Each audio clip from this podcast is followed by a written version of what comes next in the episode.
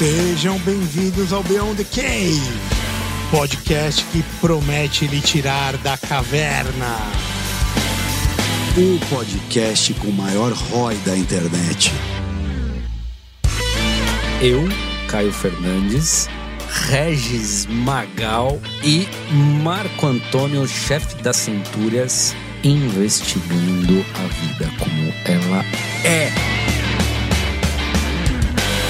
Bem-vindo ao mundo real. Bem-vindo ao Beyond the Cave.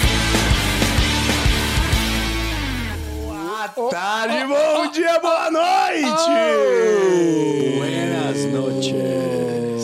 Sejam mais uma vez bem-vindos ao. Beyond the Cave.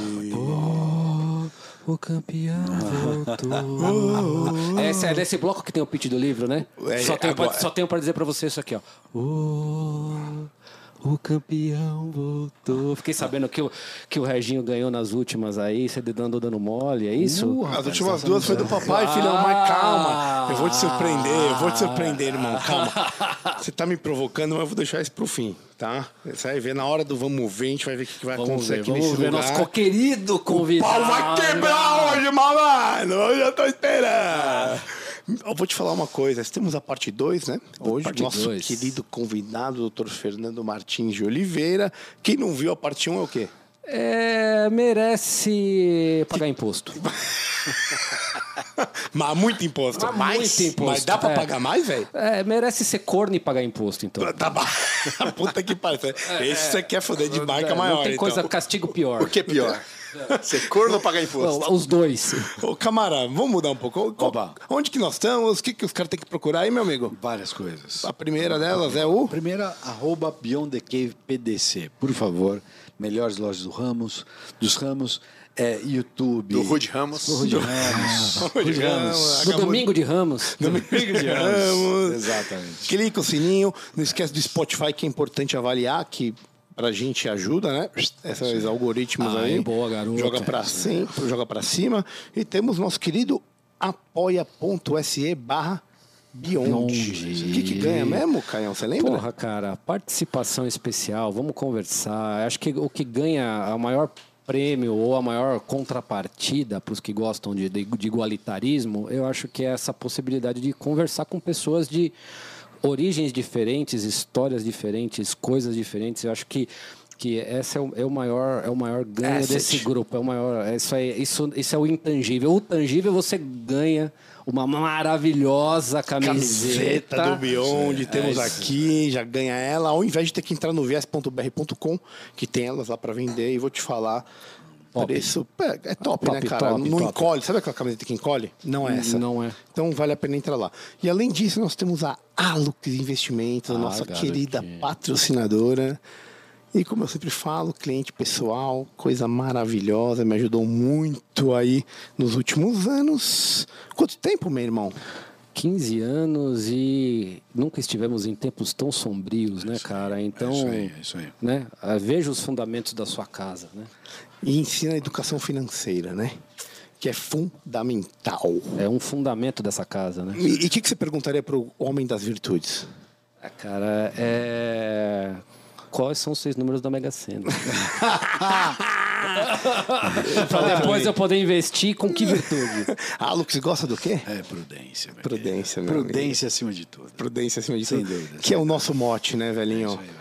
Então, www.alux.investimentos.com o e-mail Ronaldo Bela com dois L's, arroba aluxinvestimento.com, alux com dois X, e telefone 11 987830922, 11 978309222. Bem-vindo de volta, meu querido Fernando Zóio. É um prazer recebê-lo. Para quem não acompanha ao vivo, já passou aí uns 3, 4 dias. Valeu, meu querido. Muito obrigado pelo convite. O xixi foi bom pra você também? Nossa, fiz dois. Ah, delícia. Pra gente começar, como a gente deixou uma provocação ali no, no último episódio, lembra a pergunta que eu fiz? A beleza está nos olhos de quem vê? Como que a gente pode responder isso? Por que, que eu trago? Por que, que eu acho que é uma coisa legal? Porque esse belo ele, ele mudou muito a percepção de como ele era na, na antiguidade para como ele é visto hoje. Né? Platão ele falaria que está ligado a uma essência universal é, do próprio objeto em si, está contido na criação. Né? É, não depende de quem está olhando aquilo. O belo ele emana do, do, do, próprio objeto. Aristóteles coloca a catarse grega, que a gente até comentou no último episódio, como uma beleza, porque promove esse tipo de coisa na pessoa que está vendo, mas está dentro do próprio objeto. Passando pela história, tem Agostinho, que aí já vai colocar a questão de que é uma criação de Deus, né? que, que tem uma unidade, harmonia, tem proporção, tem igualdade, tem ordem. Para o tempo mais moderno, que é uma coisa que a gente critica, vem Kant e depois os os pós-modernos aí, escola de Frank, Frankfurt Adorno, onde eles colocam como sendo um produto comercial. Então, perdendo a beleza porque ele vira um produto comercial. É, a partir do momento que você coloca a beleza no, nos olhos de quem está vendo, você tira a beleza desse objeto e aí tudo pode virar belo. Como se você, fosse, você tivesse um, um certo tipo de caos. Né? Que, para mim, é uma teoria que virou até política, porque fica muito mais fácil de dominar quando você tem um caos instaurado. Aí eu pergunto, aqui é uma primeira provocação antes de começar com o Fernando. É, Camara, o que, que você acha disso e o que, que é o belo? Não sei se você chegou a acompanhar as propagandas da Calvin Klein. Até uns 15, 20 anos atrás, sempre era uma mulher muito formosa, vamos assim dizer, vistosa. Gostosa. Vistosa. E ela estava sempre em trajes sumários e, e, e, despertando os instintos mais básicos de homens e outras mulheres. Seminua. Exato. E aí você traz para para a nossa modernidade e a, a, essa mesma modelo hoje ela é uma modelo very plus size. Sim. Ou como apareceu na propaganda mais recente, vocês podem procurar isso, é uma é um homem trans grávido com uma cueca da Calvin Klein. E eu não estou querendo adereçar aqui a pauta da sexualidade, apenas a pauta da estética. É, não, não, é, não é essa ideia aqui causar esse tipo de polêmica, mas aonde você consegue ver, Zóio, que essa mudança aí de mundo estética, para onde nós estamos encaminhando nesse sentido? Cara, as feias que me perdoem, mas beleza é fundamental. É uma pauta complexa. De fato é. Bruno, Bruno Perini ensinou isso. Opa! Boa, boa. Bruno Perini ensinou isso. Falar rápido demais, às vezes, faz você atropelar os seus pensamentos. Isso né? é verdade. E a pausa é um, é um, um grande trunfo, né? De Pra reflexão. Você... É. Gigante. Cara, o que, que é esse capacete aqui em cima desses deixa, eu, deixa eu mudar. Você acha que isso aqui é Tem um belo? capacete com um buraco na cabeça. Agora que você colocou isso aqui, aqui não, não. isso já estava. Cara. Você acha que isso aqui é belo? É a beleza da virtude. Isso aí é, é, é, é a beleza de alguma virtude, Tá, né? Antes de falar se acho ou não, explica pro, explica pra gente o que, que é. O que, que é esse capacete aqui, Camara, já que o Então. convidado mencionou. É Olha que caralho. beleza, meu amigo. A beleza está nos aí. olhos de quem vê esse capacete? Será? Ou será que tá na história contida nele? E aí? E, e você, se você não visse o capacete e eu só te narrasse a história do capacete, Você achar ele belo? Claro. Então conta pra gente a história do capacete. Eu acho que a beleza está sim nos olhos de quem vê. Porque quem não vê, talvez não consiga enxergar a beleza. Como é que seus pacientes veem beleza? Então deixa eu ser mais concreto.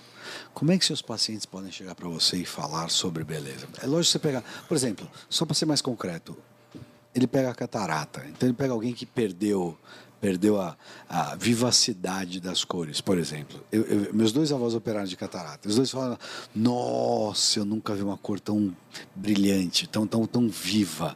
E, e vai, vai ficando, vai, eu imagino, né? Você pode dizer melhor. Como é que eles lidam com a ideia de beleza do Na mundo? verdade, os meus pacientes, o problema deles é que eles não veem a beleza. Ah, Eles não veem a beleza. isso impacta a alma. E impacta tudo. Né? E, e enxergar dos cinco sentidos, talvez eu tenha um viés, mas, mas eu acredito que dos cinco sentidos, a visão é a mais importante. Porque é, é, na minha opinião, é a, é a base de tudo. Né? E a Sabe que par- a- a maior representação cortical dos sentidos é a visão. E faz todo sentido, né? Você sabe que quando eu estava. essa história é boa. boa. Eu tava lá na faculdade e tal, não sei o que, ensaio da bateria, eu já era R2, não sei o que, e tinha um, um, um sextanista. raiz, hein? R2 tinha, no ensaio é... da bateria. É pra poucos isso é. no Brasil. E aí tinha um sextanista querendo, eu tava na dúvida se fazia oftalmotorrino, aí chegou um residente da otorrina, falou, não, você tem que fazer otorrino, você tem que fazer otorrino, porque é, o, o, sentido mais importante é a audição. Eu falei, às vezes é melhor ser surdo do que ouvir certas coisas. Com todo respeito ao É que eu tava falando Concordo mesmo. Contigo que visão é o órgão, é, é, é, é, o tipo de sensibilidade então, mais nobre. É, o mais nobre. Eu não sei se é o mais nobre, mas não, os, os pacientes eles chegam no meu consultório querendo enxergar, querendo é, é, ver as coisas. E, e, e, é, muito, é muito triste você não enxergar. Então, quando você, quando você não vê algo acontecendo, você ouve, você sente, mas você não vê. E quando você não vê, talvez você não sinta com a alma como você poderia sentir. A música não toca a alma? Hum, toca. É, você não está vendo. Você não tá vendo. A música não pode ser bela? Pode. E você não está vendo. É isso aí. Então, a beleza, o belo, ele, ele contempla muito a visão, sem Sim. dúvida, mas... Mas não é tudo. Mas não é, é tudo. Você, Ao mesmo tempo, dizem que uma imagem vale mais que mil palavras. E é uma definição boa disso também. Só mostra a, a, a complicação de, de dar sentido aos sentidos. A verdade é que você só dá valor a alguma coisa quando você ah, perde. Sem dúvida. Então é você tem cinco sentidos. Aquele que você perdeu é aquele que mais valia. Esquece os sentidos. É. Eu ouço dos meus pacientes com 60 anos falando, doutor, não consigo fazer xixi, meu. Pois é. Esquece sentidos. É. Fica sem conseguir urinar propriamente dito. Pois é. E aí você tem nem o sentido, era só conseguir fazer um xixizinho. Sim. Então, e aí bota, bota em, em, em, em discussão essa ideia de, de, perceber a beleza, né? Você falou que seus pacientes não estavam sentindo a beleza, não estavam conseguindo... É, a partir do momento que você não enxerga o seu neto, ah. você, você, você perde a beleza daquele momento. Claro que você vive o momento, né? O meu avô era cego, como eu falei no, no primeiro episódio, e, e, e, desde que eu conheci ele, que eu lembro, que eu me lembro por gente, ele era cego. E isso não significa que a nossa vivência foi menor do que seria se ele enxergasse, lógico. Mas, sem dúvida nenhuma, ele, ele morreu sem saber se eu era loiro ou moreno. Né? E isso faz diferença. Né? Então, é, é, é complicado você não enxergar uma situação. Né? É, e, mais, e, e enxergar é, do ponto de, é, trazendo um pouco aqui para o mote do nosso programa, né, do ponto de vista da inteligência, né? Então, assim, é, eu acho que é, primeiro, né? Hoje a gente ninguém pensa nisso, né? Numa coisa que é, se eu te perguntar assim, o que, que é belo, né? O que, que é uma bela cirurgia ou o que, que é um belo animal, né? Uma bela cirurgia, ela tá para além da questão técnica que está resolvendo o problema. Ela tem uma questão técnica e tem uma uma questão econômica no sentido assim, ó. É, o, por exemplo, você já reparou que o seu olho não cansa? Ele, você não cansa de pegar sensações com o seu olho? Você já reparou que o seu coração não cansa de bater? Então a, a, a, beleza tem uma dimensão de eficiência. Ele, ele puxou né? sardinha pro coração, eu senti bem claramente. É uma coisa mais importante. Né? Então, assim, tá no meio, enfim. Então, assim, é, é, tem essa questão, né? E, e, e, e o que eu acho é que é, Nietzsche foi o grande arauto disso quando disse que Deus estava morto e, e é verdade. Ele prenunciou tudo que que a gente é, vê daqui para frente e, e, e quando você acredita no belo né? E aí trazendo um pouquinho de, né, de, de Agostinho, que tratou isso no contexto de, de, Idade Média, falando de Deus e tal. A gente não precisa é, disso para discutir o assunto, mas é, o ponto é é, assim como Deus está morto, todas as formas imanentes estão mortas, assim como as virtudes, né, a, a, a beleza, né, é, a, a vontade. Né? Então, assim, quando é, Nietzsche disse isso e proclamou isso, né, é, ele não estava falando de Deus daquele cara barbudo que, que, que, que, gosta de você e que você acha que você conversa com ele. Ele não estava falando disso. Né? Ele estava falando desses, dessas coisas que não mudam Né? Deus aí, é, trazendo para o nosso papo, tá, tá representando as coisas que não mudam. E na minha visão, belo é, é isso. Né? A beleza é uma coisa que é um tipo de percepção da alma. Né? Então você, então é, os olhos está nos olhos de quem vê. Se a alma fora, se os olhos forem, forem entendidos como a, a janela da alma, eu tô eu tô comprado na ideia. Por quê? Ah, porque eu acho que é, é uma capacidade a beleza sempre existiu e ela sempre vai existir, mas depende do sujeito, do indivíduo ter as capacidades e uma alma ou e uma, uma cognição, vamos, vamos, vamos, vamos tratar de termos bastante técnicos aqui, né? ter uma capacidade cognitiva de é, imaginar isso, né? de você imaginar o belo. Só que para você imaginar o belo, você tem que ter presenciado isso e alguém tem que ter te explicado. De Nietzsche para frente, isto foi corroído, Ou seja, diluído. foi tirado uma referência. Não tem mais é a forma. Então, assim, é, é a questão da, do plus size ou da, da, da, da, da do, do cara e tal, que nunca significou o belo e nem nunca vai significar o belo. Mas é, isso passou a ser discutido. Né? Então, isso por quê? Porque você parte de uma. De um, de uma dissolução programada. Então, o que era uma coisa que não é racional, ela passa a ser racional quando você traz as virtudes e traz para o Kant como imperativo categórico, por exemplo. Então, você traz a virtude, que é uma coisa que não dá para você explicar, traz como imperativo categórico disso para virar marxismo cultural, é, foi questão de 50 anos, brother. Sim. E a gente vive a devastação disso. Então, acho que hoje o Belo está morto. Eu acho que, resumindo, é, existe o Belo? Eu acho que existiu. Hoje, as pessoas acreditam que o Belo está morto. Cara, genial. É, reflexo, ou seja, isso de uma certa forma está sendo usado de um jeito político. É isso que eu estou entendendo que você está Também, falando. claro, claro. Que, que, é política hoje. que, que existe, uma, que existe um, um viés político que meio que é, ataca fogo ali, ele fomenta esse tipo de coisa, que é a, destruição do belo, que é a destruição dos padrões Frankfurtianamente falando. né? frankfurtianamente falando, Destruir, de- vai destruir. destruição dos padrões para que isso não seja reconhecido como belo e abra campo para que tudo, Tudo seja belo. que tudo seja belo. E quando tudo é belo, Nada é belo. obrigado. E Quando é o que você belo- sente. Você sente o que é belo. Então já não é mais. Porque assim, né? Por que, que isso aqui é azul?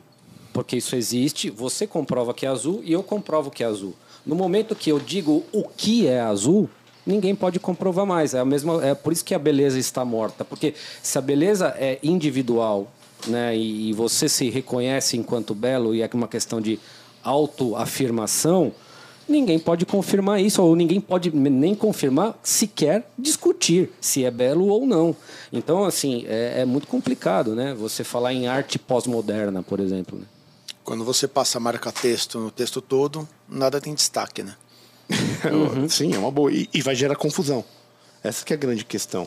É peanuts essa aqui, não? Essa é uma delícia. Isso aí é bode brown, velho. Bode brown IPA. Coisa linda aqui, cara.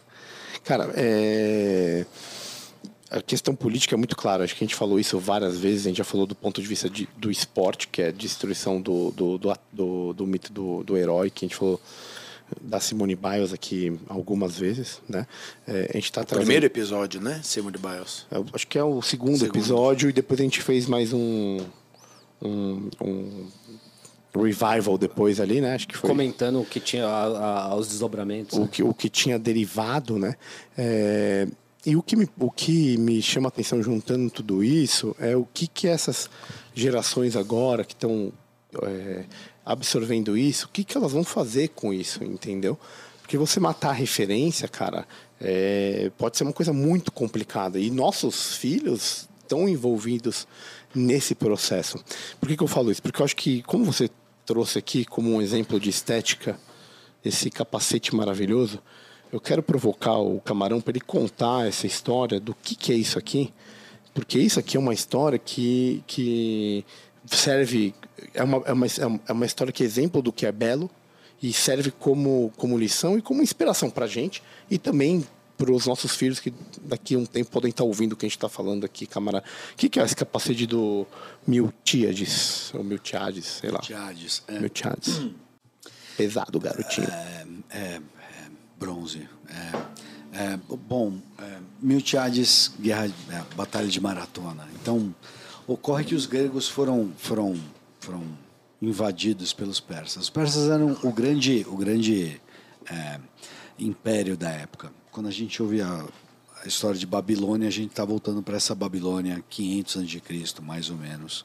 E eles já estavam mandando do ponto de vista cultural, é, histórico, é, monetário, bélico, enfim, eles mandavam no mundo. E aí alguns gregos, notadamente os atenienses, provocaram eles num, num momento lá, e eles resolveram invadir o que era Elas, Hellas, é, a, a Grécia como a gente conhece hoje em dia. E eles invadiram pela, pela é, praia de Maratona. Foi uma invasão anfíbia, onde os persas invadiram o, o, a, a, Grécia por essa, por essa é, praia. E por alguns bons dias, Darius tentou invadir aquilo é, de uma forma ordenada, com cavalaria e tudo mais, e os gregos impediram a invasão desses caras. Só para colocar aí, os caras tinham a história é muito mais longa, de 1.200 cavalos, né, uma cavalaria que era imensa, assim, nunca comparada na Grécia, não tinha muito que isso. Tinham muitos homens, que era o, o Darius era o grande rei. Grande né? rei dos reis. Era o rei da porra toda, teoricamente. Então, tinha uma, um, um certo, uma certa vantagem bélica em relação aos gigante, atenienses, né? gigante. né? E, e aí, aí, aí, ele foi desembarcar onde? Em Maratona. Em Maratona, praia de Maratona. O fato é que Miltiades, que nem era o grande marechal de campo da época, convenceu os gregos de que se os persas estivessem começando a desistir e desembarcassem os cavalos, seria o momento de atacá-los. Então, é, em vez de defender, essa era a hora de atacar. Esse foi o grande momento de glória desse cara, que daí com esse capacete que foi encontrado é, no santuário de Olímpias como uma oferenda votiva. É, ele, ele voluntariamente ofereceu isso aos deuses. E foi encontrado esse mesmo capacete com o nome dele. E só tem um Miltíades que teria dado de oferenda o capacete no santuário de Olímpias, com toda a pompa. Então esse é o capacete de Miltiades, esse cara dessa época. Então sobrevive. É um memento mori, né? Porque ele está todo meio em cima, tá meio acabado. meio destruído. É isso, mas é isso, que mesmo os grandes heróis vão morrer algum dia. E ele morreu de uma forma muito inglória, morreu de gangrena, enfim. Mas só para mostrar o quanto que esse ideal de você lutar e contra as grandes adversidades, saber o momento de você poder ter que fazer isso, é muito heróico. Eu acho que é isso que a gente estava falando. Não, perfeito, é isso. Porque aí vem a pergunta, Zóio.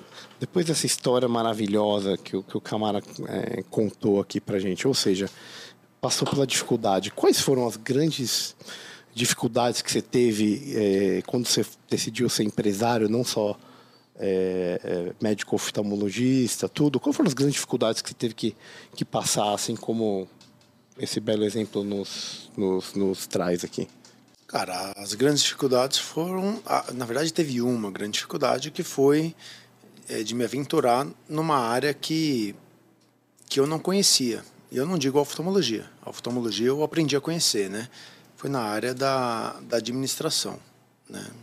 Sem ter conhecimento de causa, sem ter estudado a fundo e ter me aventurado numa área que, que assim, que eu falei, pô, vou fazer, mas assim, vou fazer sem ter estudado. E fiz. Deu certo, deu errado, deu mais certo do que errado, né? Que bom. Tá dando certo e tá dando errado. E eu vou aprender com a vida, né? É, e aí eu, eu, eu, trago uma história da, da, do ensino, né? Quando a gente está lá na faculdade, a gente também não aprendeu a dar aula, né? A gente não fez nenhum curso de, de ensino, a gente... É, pô, eu sou professor, tá, sou professor. Mas eu, eu, eu, eu aprendi a ser professor? Não aprendi. Né? Eu sou um bom professor? Cara, não sei. É, meus alunos que têm que me dizer, né? É muito difícil você se autoavaliar, né? As pessoas é que têm que te avaliar. Eu sou bonito? Porra, não sei, acho que não, acho que sim. Talvez minha mãe fala que sim, né? Minha mulher fala que sim. E, a, e, e, e, o público em geral. São as suas qualidades. É muito difícil de você falar, eu sou bom nisso, eu sou bom naquilo. As pessoas é que falam no que você é bom e no que você é ruim. E, e, a faculdade me traz muito disso, né?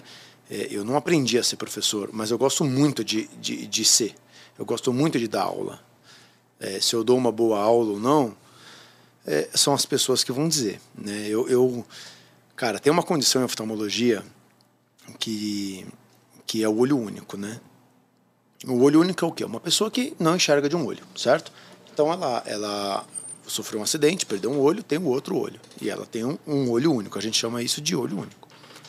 E aí a gente vai operar o olho único dela, porque ela ela tá com catarata nesse olho bom.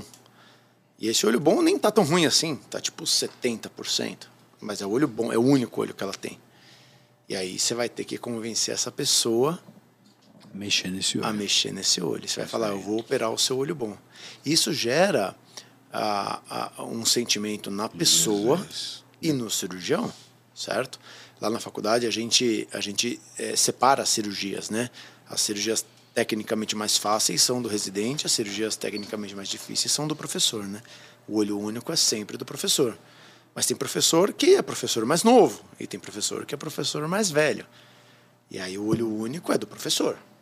E isso gera uma ansiedade no professor. E eu tenho para mim que todo olho é único, né? E é isso que eu passo. Porque qual que é a questão do olho único? Você tem uma, uma responsabilidade maior sobre aquela cirurgia, certo? Porque você não pode errar. Mas qual é a cirurgia que você pode errar? É a cirurgia que você tem um paciente com dois olhos bons? Então você pode errar num olho? A responsabilidade, teoricamente, seria a mesma, né? Então, então todo olho é único. E é isso que eu levo e é isso que eu tento passar, né? La pergunta? Não podemos fugir do simbolismo e você está dando o capacete pro residente, né? É por isso que talvez tenha, você tenha porque Mas, mas tá furado em cima esse É, capacete. Não, né? mas está furado pela ação do tempo, né? Mas a estrutura você reconhece que é um capacete. A forma é de capacete, que é a mesma forma que você está tentando passar pro cara, né? Então, assim, é, capacete, né? Que é o símbolo, a gente não pode fugir muito disso, né? Protege o, o órgão mais. Vamos, não estamos falando de médico agora, né? Esquece, né? Cabeça, tronco e membros, né? O que, que é mais importante? La é a cabeça. cabeça. Certo? Então, assim, é o órgão mais nobre. E nela estão a maior parte das suas sensações, por exemplo. Né? Então, a visão, a audição, o paladar. Né? Então, estão todas concentradas. E, e a sua sensação de raciocínio, aonde que você pensa? Ah, se eu pensar no, eh, no meu dedão, no seu, no caso, que é grande, né? se eu pensar no. Gigante- eh, o da mão é gigante- gigantesco, Por isso irmão. que ele é inteligente. Abre lata. Achei que eu ia sair daqui sem um bullying, porra. abre lá, Até que irmão. enfim. É, é- é- é absurdo pensar que você pensa no dedão? Não, não é absurdo, mas a nossa energia psíquica está concentrada na cabeça porque é a região onde a gente tem maior quantidade de sentidos concentrados. É, isso é, é notório e, e evidente. O capacete serve para proteger tudo isso, né? E, e, para você e é, se defender de, por exemplo, pensamentos que geram ansiedade. Por exemplo, no caso do, do olho único. Quando você tem um elmo, quando você tem uma proteção, quando você tem a segurança de um capacete, é o que o Dr. Fernando está fazendo com os seus graduandos. Ele está passando esta segurança, fala, pense. É, e essa segurança ela passa por um argumento profundamente técnico, lógico, né? que faz com que ele fale, poxa, não é, eu estou protegido contra esse, isto, porque eu tenho um arcabouço racional para poder me comportar dessa maneira. Então, é um tipo de proteção. Cara, não, e não é à toa, você falando isso, é genial. Não é à toa que, meu, acho que na, na catarata, pelo que eu sei, né? Vamos lá, não sou gineco, né? Não manjo muito de catarata, mas meu irmão é oftalmo. Cara, o cara pegar a mão de operar o olho dos outros é uma coisa que vai restringindo, porque não é todo mundo que consegue vestir esse capacete e quanto mais botar o capacete nos outros. Entendeu? É muito difícil lidar com a complicação, porque a complicação na catarata é a cegueira. É, é uma dor crônica, é uma baixa de visão. Não dá pra errar. É, não dá para errar. Não dá pra errar. Então, mas, mas é que tá, você erra, porque nessa curva de aprendizado é difícil. Tecnicamente, hoje a gente fala, porra, depois de anos e anos e anos, é fácil, é fácil, mas e para chegar no fácil, né? Não. Para fazer uma cirurgia em, em cinco minutos, você gastou 15 anos. quantas, quantas cataratas você opera numa manhã? Se botarem na tua frente? Ah, sei lá, 30. 30. São 30 olhos. São 30 vezes que é o olhar único. Como é que você falou? Visão é olho único. São Sim, 30. falou que todo olho é igual. Nesse Todo olho é sentido, igual. São- a importância são- do olho é a mesma. São 30 olho, olhos únicos, certo? Você teve que botar o capacete 30 vezes para 30 olhos numa manhã. Quem quem que faz isso dentro do. Só se você aprender a dormir e acordar com o capacete. Isso gera um desconforto, que foi o que a gente falou no episódio 1. Exatamente. Então, você passa por um desconforto, que talvez é, seja emanado nessa questão de vestir o capacete e passar por essa dificuldade, ansiedade, é, ter que estar com a mão, que é uma coisa muito artesanal, né, cara? Que é bem de um SP, uma coisa bem artesanal ali, movimento, saber exatamente o que ele está fazendo. Então você não pode tremer, por exemplo. Isso influencia. Imagina o cara que não está controlado, não vestiu o capacete e, está ali meio que trêmulo. Ele não vai conseguir fazer uma, quanto mais 30 numa manhã. É a questão do elmo, né? É mais, não é nem é elmo, né? O símbolo do, dessa, dessa que tem uma, uma, uma, transcendência, né? Que a gente falou que isso se perdeu junto com o Belo e tudo mais, né? Você tem que ter este capacete para você ser um. Esse é um dos instrumentos da saída da caverna, Exatamente. talvez seja, porque você tem que se blindar destes pensamentos e de, de, de alguma maneira se proteger contra eles para você poder caminhar em situações de empreendedorismo, por exemplo. E, sabe o que me veio à cabeça agora? Quando, quando cara, você vai viajar para operar, você vai para uns lugares mais longínquos. Eu lembro que quando você era mais. Você estava na facul, você foi não sei para onde. Piauí. Pro Piauí, nananã. Isso é vestir o elmo, né? Porque, cara, uma coisa é você operar um olho aqui em São Paulo. Outra coisa é você operar um olho, ou então você ir lidar Rondônia. Com... Como é que foi isso? Cara, foi uma viagem. Né? Então conta pra gente, já que a gente quer ouvir isso aí, velhinho. Só fala mais perto aí, que é melhor. ah, putz, é, os caras chamam, né, para ir operar. É, porque tem. Catarata é o seguinte: é uma doença que todo mundo vai ter, né? Todo idoso tem catarata. Assim como todo idoso tem cabelo branco ou não tem cabelo. Todo idoso. Eu camarão. olhei, eu olhei pro camarão e não, e não teve. Ele já tá careca de saber. É, como todo idoso tem rugas na pele, todo idoso tem catarata. Então é uma doença é, é endêmica, né? E, e, e, tem, e, tem, muita gente cega por isso. E, e, os, os, o Estado não tem é, é médicos em cada região do Brasil para resolver o problema. Então eles contratam, né? Tem empresas né, terceirizadas que, que chamam a gente para ir operar então eu tive a oportunidade de ir para o Mato Grosso, Mato Grosso do Sul, é, interior de São Paulo, Rondônia, uh, que mais? Para operar, né? A gente vai, faz, faz o mutirão de cirurgia, atende, né? Vê o pré-operatório, opera, eventualmente vai só para operar e depende da, da, da, da equipe. Vai e volta. É uma experiência de vida legal, cara. Você você desde a faculdade, né? Você citou a, a questão do projeto Piauí. Isso eu estava no sexto ano, né? Não era nem médico, fui lá só para para fazer aquele primeiro atendimento, né, uma atenção primária básica. E agora vou como como como cirurgião, né? E, eu, e, isso é uma experiência de vida muito legal que eu vou levar para o resto da minha vida. Claro que que tenho a sua recompensa financeira, eu não vou lá de graça, né? Mas, né, não vou ser hipócrita de falar que, que, que é só social, mas tem um, um, um, cunho social também que é muito legal você você ver. A gente sai do, do, do da Babilônia, né? A gente sai de São Paulo. Jardim Babilônia, no caso. Jardim Babilônia, né? E a, e, e a, gente vai para um lugar que a gente nem acredita que, que é Brasil, sabe? E é diferente. E a gente vai, vai, vai fazer o bem, né? A gente vai, vai dar, dar visão para as pessoas. Tem, tem, Putz, eu podia ficar o dia inteiro contando. Tem situações que a pessoa chega cega dos dois olhos, aí seu pé você vê no dia seguinte, e, cara, eu ganhei um quadro. um quadro pintado à mão. Então, cara, o quanto isso não é reviver o belo em alguém? Sem dúvida. Sem o dúvida, quanto isso dúvida. não é ter alguém que não está enxergando e você tá fazendo essa pessoa reviver o tal do belo que a gente começou a falar aqui, cara. Não, mas me roubaram um quadro, eu não peguei esse quadro. Aliás, eu tô, esse quadro é meu, pô. Foi seguido pelo feio. É. Tinha um belíssimo filha da puta é, que ia falar do Brasil. Tinha, Tinha meu um nome, pô. Tinha um belo aqui, cadê? O feio levou. O feio levou, o feio levou agora. Acabou, passou três feios, levou ele. Foram dois feios numa moto que passaram pra Levaram embora isso daí, né, cara? E, e, me fala mais do Piauí, cara, que eu fiquei curioso. Eu queria relembrar disso, porque eu lembro que tem umas histórias boas. O que, que tinha mais lá? Cara, a gente jogou bola num campo que era só terra, né? E tinha uma árvore no meio. Puta. Não, vamos falar da, da parte médica, né? Se perguntou. Sim, óbvio. Tá, né? Porque. Eu... Então, mas eu fiquei interessado. Não, não, não, Essa história do campeão é muito boa. E o Salsicha? O Salsicha jogava mal pra caralho. E ele jogava. E aí chamavam ele de chute pequeno.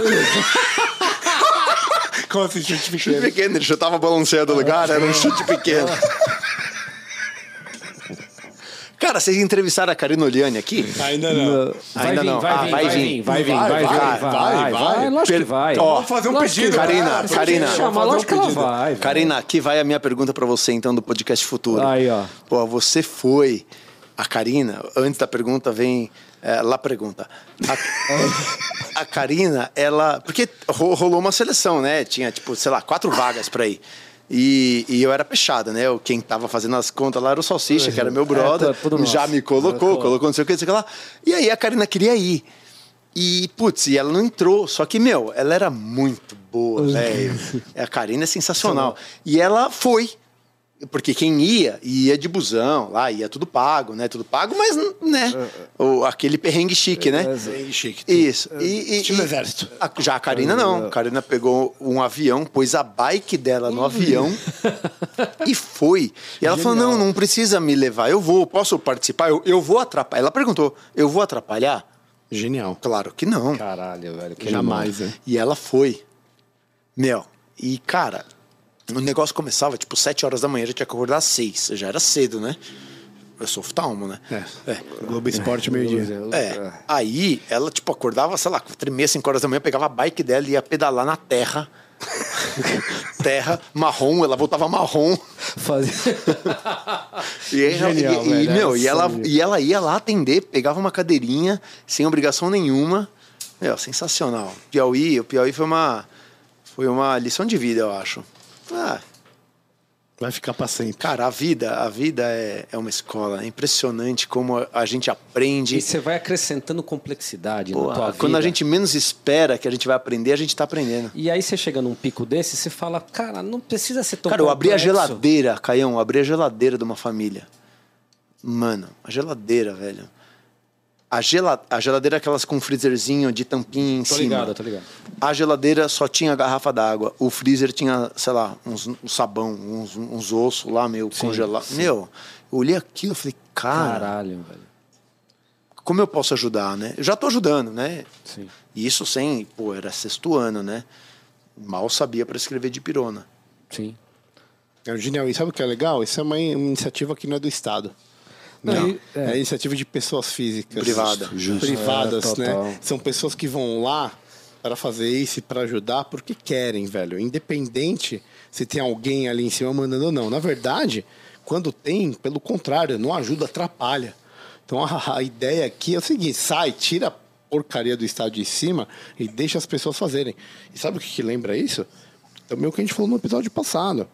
Quando você tem um liberalismo e deixa as coisas prosperarem, você vai ter muito mais é, Iniciativas como essa. iniciativas como essa. Sabe que essa, essa, essa é, semanticamente e obrigatoriamente a definição do laissez-faire.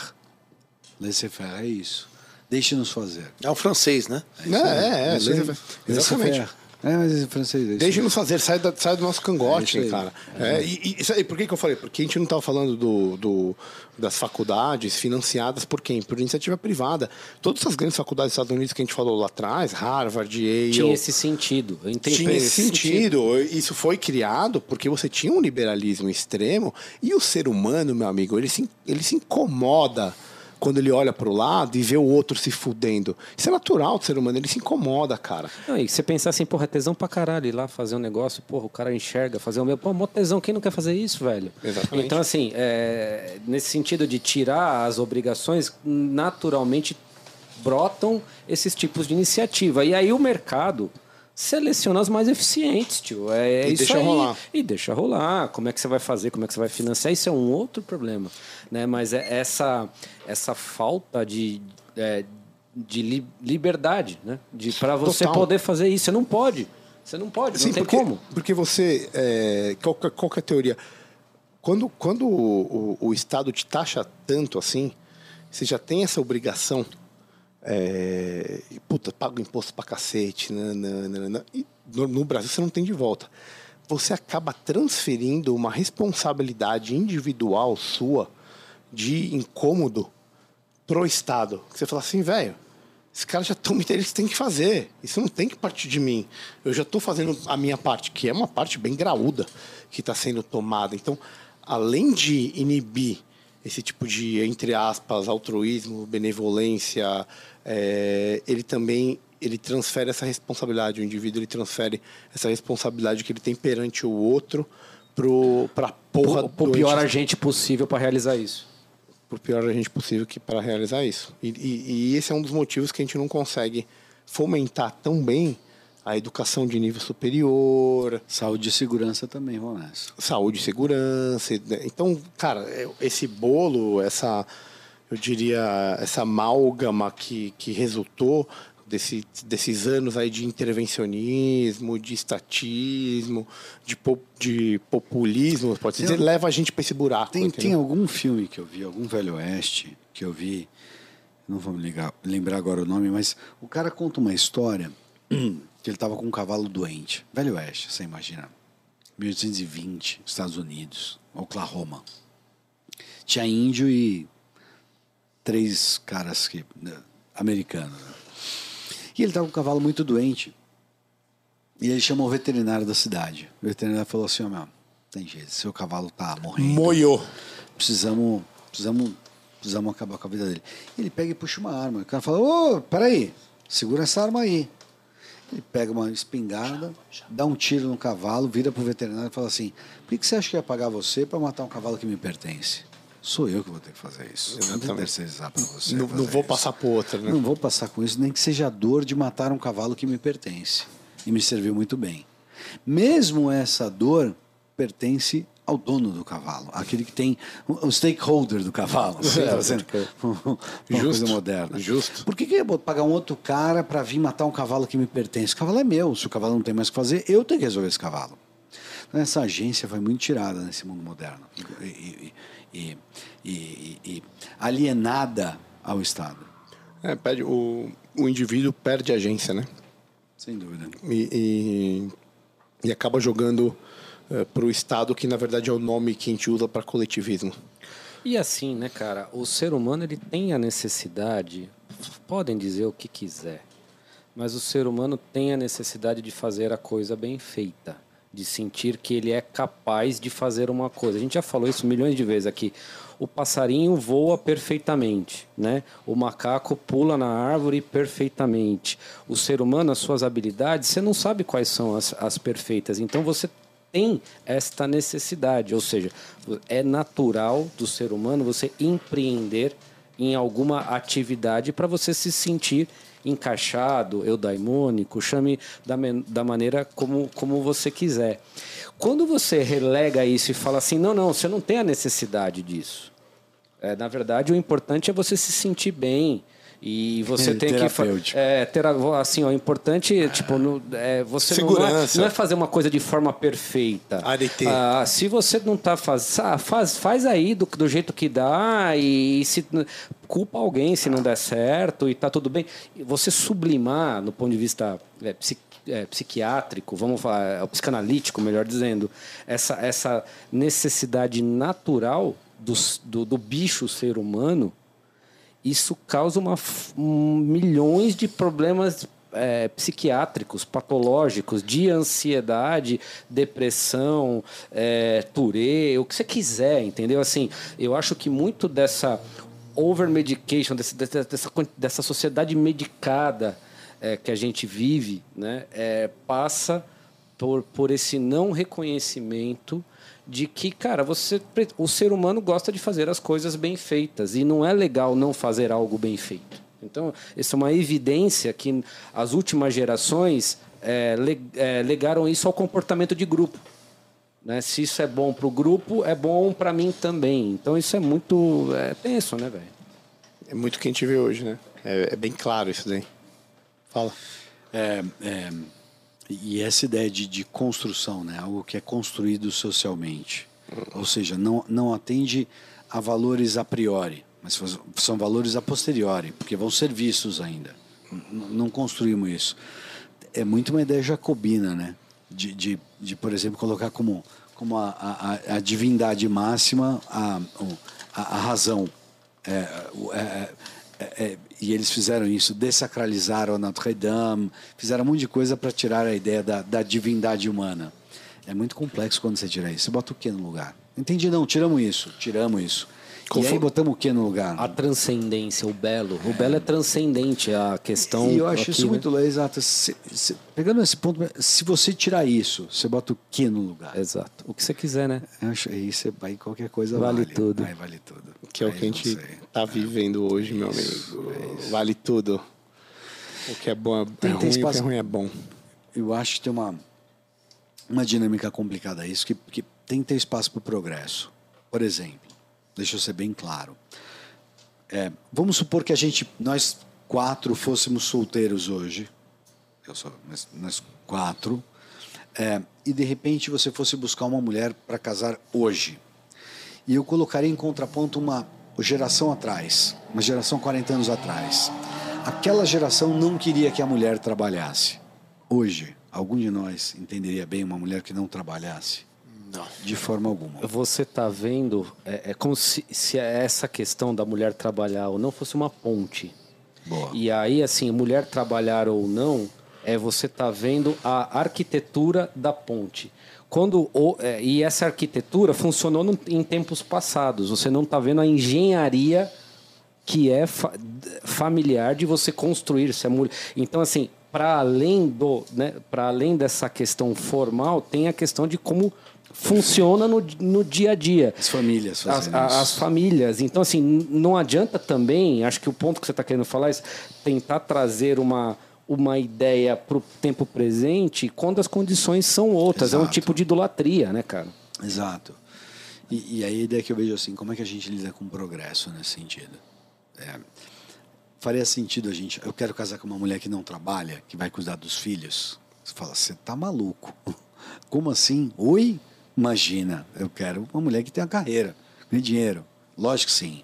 E ela vai sair com as amigas dela um certo dia. Vai lá que se divirta com as suas amigas. Segunda-feira, tá ótimo, né? Girls Night Out. Exato. Brincadeira, É brincadeira. isso. É, então, eu não estou querendo tergiversar sobre o tema, mas tem uma ideia de progresso no sentido que eu acho a história da mulher nesse sentido. Ter o voto, carteira de motorista, ir para faculdade, ganhar dinheiro, sair com o, o PA que quiser, enfim. É, tem um negócio aí, velho. Porque dá as condições o mudaram, gênio. né? É As isso. condições Mas é isso que eu mudaram, quero o mundo gênio, mudou. o gênio saiu para fora da lâmpada. Não dá para empurrar para ele de volta, entende? A pasta de dente não volta pro mesmo tubo, do mesmo Sim, jeito. perfeito. Mudou. Eu só tô querendo dizer o problema. Eu não- quem sou eu para falar qual é a solução? Mas o problema. Mas, mas ele é tá esse, lançado, é né? Só velho? isso que eu tô O querendo problema colocar. tá lançado. É isso. Cara, é, antes da gente partir para a parte final, ô Zoieta, fala para mim, cara, eu queria fazer uma pergunta mais íntima mesmo, assim. Qual que, o que vem na tua cabeça assim, qual foi o melhor momento que você teve na faculdade de medicina da ABC? Sexto ano. Mas por quê? Qual que é? Porque sexto- a pergunta é, qual que é? O Eu sexto- quero saber só do evento. Você pode contar um evento O sexto floreado? ano- Ia ser até legal você contar um evento floreado pra nós. Eu quero saber o porquê. Por Porque, que, o sexto ano, porque o sexto ano eu conquistei o que eu queria. O sexto ano eu fui um bom atleta. O sexto ano a gente chegou na, na melhor colocação da intermédia da história até então, que foi o vice-campeonato. Né? E no sexto ano eu passei na residência. Coisa que rolou até uma musiquinha, né? O Zóio não estuda nada, o Zóio não estuda nada, o Zóio não estuda nada. Na residência ele vai passar. Lembra dessa? ele vai No mix, né? Sim, sim. E, é, não sei se essa música já lá, existiu ou lá, não, tava mas, lá, mas eu acho que foi naquele momento que surgiu ali. Eu acho que foi o Fulvio, provavelmente. É, não, foi você. Ó. então, cara, o sexto ano foi uma, uma realização ali para mim, em todos os sentidos. No sentido esportivo, no sentido de, de conquista, né? É, porra, eu nunca, nunca me esqueço do, do, do- da felicidade do meu pai quando eu falei que, que eu passei na residência, porque até então eu tinha feito seis anos de, de educação física. de. É, de educação física, de, sei lá, social, né? A parte de estudo eu, eu nunca fui ali. Formou em comunicação e educação física. Exato. Então, E eu já preparei meu pai, né? Porque eu não sou menos o burro, né? Eu falei, ô paizão, ó, seguinte, bicho, talvez não dê, né? Tá, Espere o melhor e prepare-se pro pior. Exato, mas quando deu, puta, eu lembro que, cara, eu passei e aí eu liguei pra ele, né? Não, não tinha WhatsApp na Pro época. Zenon. Pro Zenon. Eu liguei pro Zenon, pro Barba, como você pode chamar como você Barba, quiser. E, cara, e aí eu falei, pai, passei, puta que pariu. E fui pro Lelo, né? Opa. O Lelo. Amém, Naquela amém, naquela época era o. Lelo, né? É, subi a pé. Sei. E, meu, nem esperava. Ele chegou, parou o carro lá. E Foi ficou tomar uma. Foi tomar uma Só- comigo no Lelo. E ele ia trabalhar, meu. Foi trabalhar, foi tomar uma comigo no Lelo. Puta, nunca Mas me esqueci esse desse momento dia. foi único, né, Se Bruno? ele assistir esse pai, te amo. Se ele, se ele assistir, e mãe também. Se ele assistir esse, esse podcast, ele vai lembrar desse dia que ele foi lá, puta, aí. Pra comemorar contigo. É, e o sexto ano, então, acho que como, como um todo, né? Mas você, mas você vê, né? Fez a pergunta, aí ele traz a referência junto ao pai dele, que é a família. Né? Você vê como tem referência na base já. Né? Por mais que a gente falou, não, da faculdade, né? Não, mas foi quando meu pai foi lá e fez o negócio. E ele falando isso, eu me lembro que quando estava no quinto ano, a gente foi para a final da intermédia em Santa Rita no basquetebol. E, pô, eu tinha jogado bem o jogo, jogo anterior, o jogo contra a Santa Casa que, meu, atrasou o jogo, aí a torcida foi embora para outro jogo, a gente ficou sem torcida, ficaram meia dúzia de cara com bateria lá, os caras cheios. Assim, tá. Bom, ganhamos o jogo, temos 30 pontos na Santa Casa, vamos para final. Tinha jogado, cara, alguém ligou para minha família e falou: Ó, os caras estão na final, de repente eu chego na final, tá lá meu pai, minha mãe, para assistir o jogo na, na intermédia, né? E quando Meus falou. pais foram também, em 2006. Então, eu- puta, Tomamos um sacode, puta, podiam ter ido pra semi, né? Joguei pra caralho, mas eu recebi cinco bolas no ataque, meti cinco gols. Melhor jogo da vida, não viram. Vai foram pra final, tomamos um pau. Ah, não, mas. Mas cara, é isso, cara. A família tá aí pra derrota e vitória, né? Vitória sempre, que é a nossa referência. O que vocês querem perguntar mais? Aproveitem que nós temos três minutos antes da gente fazer nosso querido pitch do livro. Lá pergunta? La pergunta? Pergunta. Quem, vocês não pegaram a referência, né? Era o Tevez, Carlito Tevez. La- no Corinthians, sempre que é lá pergunta. La pergunta. Então, deixa eu te fazer uma pergunta. É, depois de 50 anos de faculdade, o, que, que você vê que a gente tem que ficar de olho para os próximos 50, ou seja, para a gente fechar 100 anos de faculdade? O que, que você vê que a gente tem que ficar de olho para não perder o bonde? O que, que falta para a gente? E agora, já que foi um pauta muito, uma, uma, temática muito intimista, média ABC, que tomou aqui grande parte da nossa conversa, o que, que precisa para a gente manter mais 50 anos bem, já que nós demos uma arrepiada nesse final dos 50 anos? Boa arrepiada. É, quatro títulos. É Cara, eu tô acho que tudo envolve política, né? Opa. É tudo que é. sabe, sabe, eu achei legal o que você falou, mas a política é a arte das pessoas que vivem na polis. É, o, o- o Aristóteles, aquele senhor lá, chama o homem de zoopoliticon, o homem que faz política, no sentido do homem que conversa com outro, o outro cara para definir quais vão ser os rumos da polis. Essa seria a ideia de política, né? A gente tem uma ideia brasileira muito ruim de politicagem, e eu concordo. Mas política Política é diferente de essencial. politicagem. É, é essencial. Você faz política em casa. Por isso que eu respondi. que Política. É, meu pai é, tinha política. Meu pai, por disso, exemplo, tudo depende da política. meu pai, meu pai tinha uma- muito claro, já que estou falando do meu pai. Meu pai tinha política assim, saiu de casa, luzes apagadas. Meu pai não, ele ficava passando de interruptor e falava assim: vocês acham que eu sou dono da Light? Então tinha uma política muito clara na minha casa, quando eu era criança, que assim, não tem luz acesa que não precise ficar acesa, ou televisão ligada que não precise ficar ligada, e assim por diante. Na minha casa é assim Então, também. É isso que eu estou querendo dizer. O homem faz política até dentro de casa. Eh, Essa é a ideia de, de Aristóteles. Então, o que, que é essa polis média ABC que a gente precisa governar? O o que, que precisa ser feito? Eu acho que tudo depende da, de, de, de como for ah, ah, governado o, o, o sistema ali. Porque o que é o seguinte, por que, que hoje em dia todo mundo quer entrar na faculdade de medicina do ABC? Por que, que a gente é campeão na intermédio? Por que, porque os, as melhores pessoas, a- os, os melhores atletas, as pessoas mais determinadas, Gostei disso. elas passam no ABC, certo? Isso tem um motivo, porque hoje o ABC é a galinha dos ovos de ouro, certo? Só que se a gente não, não, não cuidar para que isso continue, isso a longo prazo vai, vai se deteriorar. Outras, outras a, a, a, pessoas fortes nesse, nessa, nesse meio vão surgir. E aí a gente vai perder espaço. Então, eu acho que, que tudo depende do, da, de manter o serviço, de ter hospitais, de ter um serviço forte, porque senão aquela pessoa que se esforçou e foi a, a primeira no vestibular em todas as faculdades, ela não vai mais escolher o ABC.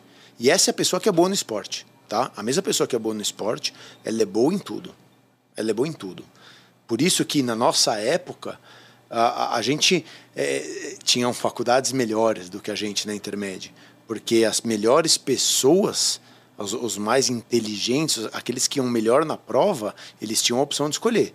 E eles não escolhiam o ABC. Existe e hoje eles escolhem. Existe uma correlação entre o cara ser bom no esporte e ser bom Sem em, dúvida, em, em todo tudo, o resto. tudo, Mas claro. o cara que é mal no esporte não, não necessariamente. Dizer, então a correlação claro. é, é, não, é, não, não. é, um, é um Não é uma via de mão dupla. É, não é. Não é um é. indicador que é um você... indicador. É, eu, é um indicador de dedicação, muito claramente. Sem dúvida. Então, é. Que não quer dizer que quem não seja bom no esporte claro, não, não, não, claro. Mas quem tem a dedicação do esporte, muito provavelmente vai aplicar isso, isso. em outras áreas da vida. É. Isso, aí. isso é interessante. Tá aqui os queridos troféus ursos para poder exemplificar exatamente o que a gente está falando, né? É, inclusive eu lembro que tinha uma história que galera que, que é atlética, né, normalmente estava bem até na residência, né? Conseguia passar na residência, né? Porque teve esse passou por esse aprendizado aí, por essa dificuldade e ter que ter essa disciplina, né? E teoricamente ajudou na vida. Sabe e, que nos apesar Estados de ser uma prova só, né? Fato, mas você está tão correto que nos Estados Unidos muitas das pessoas que fazem parte do mundo corporativo são ex-militares. É a mesma pegada. É, pegada. Por que você não pegaria Perfeito. isso? Os caras sabem seguir ordem, sabem entregar resultados, sabem da disciplina, sabem da abnegação, são tudo obstinado. Por que, que você não quer esses caras trabalhando com você? Aí a chave do sucesso. Isso através do esporte, né? Visto sob a lente do esporte. Perfeito. É lógico que eu acho legal, porque isso é metade da equação. Tem a ideia de inovação, por exemplo, que talvez não assim seja. como você tem que fazer um exatamente- letter of application, por exemplo, e dizer assim, ó, cara, qual, é, qual que, que- ah, eu toquei flauta Isso. né, no colegial. Né, Isso. isso, isso Eu vou- esse período do eu, esporte. uh, É. é, então assim é uma habilidade como como um esporte, mas uma, né? Flauta doce, eu toquei Eu, eu não fui, olha lá. Eu, eu, eu, eu não fui da Atlética. Eu Por fui isso que do você DA. eu, fui, eu do DA, a gente tá falando muito de esporte. acho muito Andanças eu toquei no. Olha, o DEA te ensinou um milhão de coisas também. Então, mas o- Claro. eu acho que o DA pegava os caras que eram mais nerd, em certos sentidos, e eles não estavam fazendo parte do esporte propriamente dito. E aí essa complementação eu acho interessante, eu acho que trabalhar isso na faculdade. Excelente, mas temos tempo, estamos extremamente atrasados aqui e temos nosso querido pitch do livro. Pega o livro aí, Camara, aí, ó. Vamos. Três explica aí enquanto o Camara pega o livro e o Camara vai apresentar os livros pra gente. Aí, explica cara. pro, pro convidado e pra quem não conhece, por Nosso favor. convidado conhece o quadro, já, já acompanha, mas a- você que está chegando agora não sabe o que é o pitch do livro. É, lamento e, e peço para que ouça no YouTube, porque tem agora a gente está mostrando os cortes do pitch do livro, extremamente, é, extremamente é, proveitosos em todos os sentidos, inclusive engraçados. Então assim, ó, cada um de nós trouxe um livro que é, ou tá lendo, ou acha que tem a ver com o convidado, ou não lembrou de outro e pegou e trouxe para cá.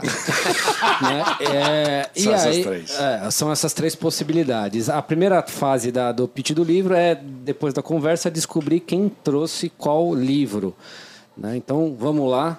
Nosso querido doutor. Camarão, qual Fernando- aí? Ah, é verdade, Então, primeiro, apresentação, apresentação. Evasivas Admiráveis, Theodore Dalrymple. Esse aqui é um. Enfim, não precisa desnecessário dizer, não quero elogiar muito para não, não tendenciar aqui o negócio. Mas, enfim. Seguindo aqui, Rickson Gracie, Respire. Uou! E Respire! o clássico, George Orwell, 1984, dispensa apresentações. Nosso, nosso brother, nosso brother Denis Xavier. Denis né? Xavier ele vai estar, inclusive, Vai fazendo o negócio do, do, do livro. Não, vai ter, teve, teve problemas quando falou desse livro. Livro aí. aí, foi É, cancelado. Cancelado. E aí, meu querido, quem trouxe qual livro? Mas não vai ter uma apresentação antes? Não, você Não, vai ter que você- gabaritar, É, porque eu você conhece a isso. gente faz mais de 15 E aí, anos, né? depois- a Eu gente vai fazer o pitch pra você comprar. O pitch é depois, calma, não dá calma, pra falar não vai ficar nervoso, eu só fiz uma pergunta. Isso, mas a gente tá nervoso. Os caras estão meio olhando feio aqui, velho. Respire, Regis Magal, Respire Regis Magal. 1984, Camara, Evasivas Admiráveis, Caio. Acertou o do Caio. Um terço, tá bom. Ah, o deles tá bom. 33% é a média. É, tá média, média. Não Já dá que- pra errar tudo também. até dá, né? Até dá. Se se esforçar, dá. Camara, respire e fale. Bom, vamos lá. Cara, é, é- é- é- é quase fácil falar do Rickson Grace, né? Porque se tem um Grace que não foi batido em momento algum e foi brigar no Japão para mostrar isso, foi o Rickson. O Royce, eles falam, perguntaram para ele, Royce, se o Rickson tava batendo tudo lá no Japão, por que, que a família mandou você para os Estados Unidos? Resposta do, do Royce, porque era mais bonito. então, o que eu acho legal é que esse samurai, esse campeão, esse é, sétimo dan de, da porra toda, ele escreve um livro falando sobre não sobre como você age, mas como você respira. Eu acho isso fundamental para você poder agir. Então, primeiro você tem que saber respirar, pensar no que você vai fazer e aí você age. Introversão. É, Su- Sun Tzu falava, né? Aquele que é, conhece a si mesmo, mas não o inimigo, e dá a batalha, tava, tá afadado a perder. Aquele que consegue a si mesmo e também o inimigo, a chance de ganhar. É mais. Então, é, essa é ideia do Rickson, achei que valia a pena trazer, achei que tem, conhece-te a, conhece a ti mesmo, está muito forte aqui. E essa é a ideia. Genial. A ideia é fazer isso aí. Excelente. Então, pitch 1, ele fez. Veja se você gostou ou não. Eu e o Caio faremos os seguintes e você vai escolher entre um deles, certo? Qual que você vai levar para casa? Vou, posso fazer então, Caio? Vou deixar você por último Manda ver, hoje Gil. aqui. Velho, você percebeu. Sabe o que que é isso aqui? Isso aqui é um olho. Porque tem alguém te vendo. George Orwell, na verdade Eric Blair, que é um inglês, só que nascido na Índia Britânica, escreveu esse livro em 1948, foi, public- foi publicado em 1949, e, e ele é uma, é uma ficção distópica e trata de uma temática que é extremamente atual. E, e ele busca responder duas perguntas que são essenciais. O que pode ocorrer em uma sociedade que é altamente vigiada? Primeira coisa. Segunda coisa, o que acontece quando essa vigilância torna-se um incentivo para controlar as pessoas? Vocês percebem que isso aqui é o que aconteceu 48 para 84 e acontece até hoje? Né? É, é, um Estado totalitário, uma manipulação das massas, através, no livro da Teletela e do Big Brother, que é o grande irmão, que é algo onipresente, que está em todos os lugares. Mas aí eu te pergunto: será que os olhos que veem, veem sempre a verdade? Muitas vezes, meu É a amigo, novela do livro ou o pitch do livro? o mal se apresenta como. Muitas vezes, meu amigo, o mal se apresenta como bem. Opa, sofistas fazem assim. Será que você está vendo o que realmente é a verdade? O que realmente é para ser visto? O que realmente é para ser visto ou o que é para ser mostrado para você? Então, isso é, essa é uma reflexão da vida e do comportamento através dos olhos. E é por isso que eu trago o George Mas Orwell tem pra figura, você. tem figura ou é só escrito? Porque ele é grande, hein, meu? É grande, é grande, mas não tem não, é só escrito, meu amigo. Não gostou? Pô, foi top. Ah, Foi top, Foi bom, brincadeira. foi bom, foi bom. Pô. E aí, Caião, sobrou para você a última, filha. Cara, é assim. Um é, minuto, hein, meu? tem- Tô, eu tô cronometrando, tá? Você tá gente encher o saco, eu tô cronometrando aqui, ó. ah, Cara, se você não cumprir, por que, que eu devo cumprir? Você cumpriu, É, eu cara. cumpri aqui. Quanto tempo deu? Ó, então assim, ó, Theodore Darin Poe é o seguinte, cara, é um dos ah, críticos culturais atuais que eu humildemente mais gosto, tá? É um inglês, psiquiatra e que fez vários rolês e conheceu vários tipos de populações eh, diferentes, entendendo a, a mente humana. Esse esse esse livro especificamente, o Evasivas Admiráveis, ele fala o seguinte, ele tenta justificar por que, que a psicologia fudeu o mundo moderno. Então você vai no aeroporto e vê lá mindfulness for não sei o que lá, pense rápido e não sei o que. E fa... Então tenta instrumentalizar as suas ideias como se tudo na sua vida, todas as questões da sua vida, pudessem ser aplicadas como uma coisa utilitária. Então só é importante o que tem utilidade. E eu vendo a com, como você resolver A consequência. a consequência de você ser utilitário. E, e isso é, uma, isso é uma, uma, uma absurdidade, isso era um absurdo até 50 anos atrás, e não sou eu que diz isso, né? Você culpar as pessoas por falhas próprias suas. E aqui eu tomo o lugar de eh, Shakespeare eh, no Rei Lear, que ele fala o seguinte, aqui ó, tá na contracapa eh, do livro, né? É, é admirável a desculpa do homem devasso. Responsabiliza uma estrela por sua devassidão. Ou seja, todas as suas seus defeitos têm sempre um- uma alteridade. E você foi treinado a não reconhecer as suas próprias limitações. Texto genial do Darren Paulson, capítulos discutindo isso, fala do Nietzsche até o final do que a gente vê hoje. Esse aqui é o meu pitch. E aí, Zoieta, quem que você vai agraciar e qual desses livros você vai levar para casa, meu amigo? Lembrando que, né, host é o host, né? Deixa uma lembradinha, uma lembradinha, né? Uma lembradinha, né? Deixa eu molhar os o caras me atrapalharam. Foi Falou, né? Ele falou três minutos, eu fiquei quieto aqui, porque não vou... vou- Então, Cara, eu percebi que rola um, um climinha, né? Rola tem uma um- disputa, tem uma disputa. uma É disputa. só, dos- só por parte dos perdedores. Eu vou dizer que eu sou capitalista, quem pagar melhor leva. E aí, irmãozinho? Cara, pô, em primeiro lugar eu queria dizer que é um prazer estar aqui com vocês. É, Garoto! Um pessoas, brinde, um brinde, Vai, um brinde. Corinthians. pessoas extremamente. Eu não alcanço. Dalcin. Huga Fire. Escolhe aí, tio. Pessoas extremamente inteligentes, que têm um conhecimento vasto é, de todas as áreas. É verdade. Tudólogos. Tudólogos. Tudólogos. e, puta, cara, eu, olha, eu gostei bastante desse George Orwell. Já ouvi falar, obviamente. Velho, não, não pode, mano. mas ele é muito grande. né?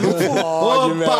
tô sentindo a Não, saída. não, não, não, não, a velho. Não, mano, não, tem figura, velho. Tem figura pra caralho. Tem figura? Tem metade de figura. Você já viu aquele, aquele filme? Eu sei ler as figuras. Metade de figura, O Mo, quem fala isso? O, Não, o- metade de figura. Eu sei ler, eu sei ler, eu sei ler as figuras. Laranjinha fala isso, laranjinha. Cara, eu acho que eu vou de Rickson Grace. Camarão. Rickson, meu querido. Fala aí, ó, tá vendo? Não entrou no embate, Rickson, levou. Levou por causa da harmonia. Manteve O, o bíceps lugar. dele lembra o meu em 2006. Mentira. Nossa senhora. Zoieta, velho. Cara, obrigado por tudo aí. Eu que te agradeço, Espero velho. ter correspondido aí às expectativas. Muito obrigado por ter aceito aí, vir trocar uma ideia com a gente, irmão. Você é um exemplo para todo mundo, sempre foi. Né? O que foi seu calor, eu vi isso na pele, senti. E tem grande parte aí na formação de, de, de quem eu sou. Você é um cara sensacional. Valeu. A gente gosta muito, muito, muito de você. Só tenho a te agradecer, na é verdade, meus amigos. Isso aí. Valeu, Pô, obrigado. Roberto, obrigado pelo episódio. Cara, genial estar entre amigos. É, é sempre especial quando a gente traz pessoas que a gente gosta e que a gente sabe que, que o negócio vai, vai dar certo e que vai. Gente, né? É, muito legal. Porra, obrigado, obrigado pela, por essa aula de. de, de é, mundo real, né? Essa aula de, de avaliação e é, resposta, né? É, é, isso- acho que isso foi o, o mais legal desse episódio. Acho que é, res- avalia, responde, avalia, responde. Próxima pergunta, próxima pergunta. Lá pergunta. Lá pergunta, lá pergunta. É, Era lá pergunta. Então, assim, acho que. que Ganha a genial. espadinha também, não? Não. Ah, não. nem o Elmo. E perdeu aqueles 100 reais que a gente tinha combinado pra você voltar no meu livro. Mas beleza, deixa que brincadeira, piadinha, piadinha, piadinha. Boa noite, Camara, boa noite, Caião. Boa noite, meus Não queridos. esqueçam de uma última coisa que é. Arroba Beyond the Cave PDC. Boa noite, tchau! Obrigado, pessoal, por nos ouvirem até o final de mais um episódio. Peço que nos sigam nas redes sociais. Instagram, arroba Beyond the Cave PDC. YouTube, Beyond the Cave PDC. Deezer, Spotify e afins. Muito obrigado e até a próxima. Valeu!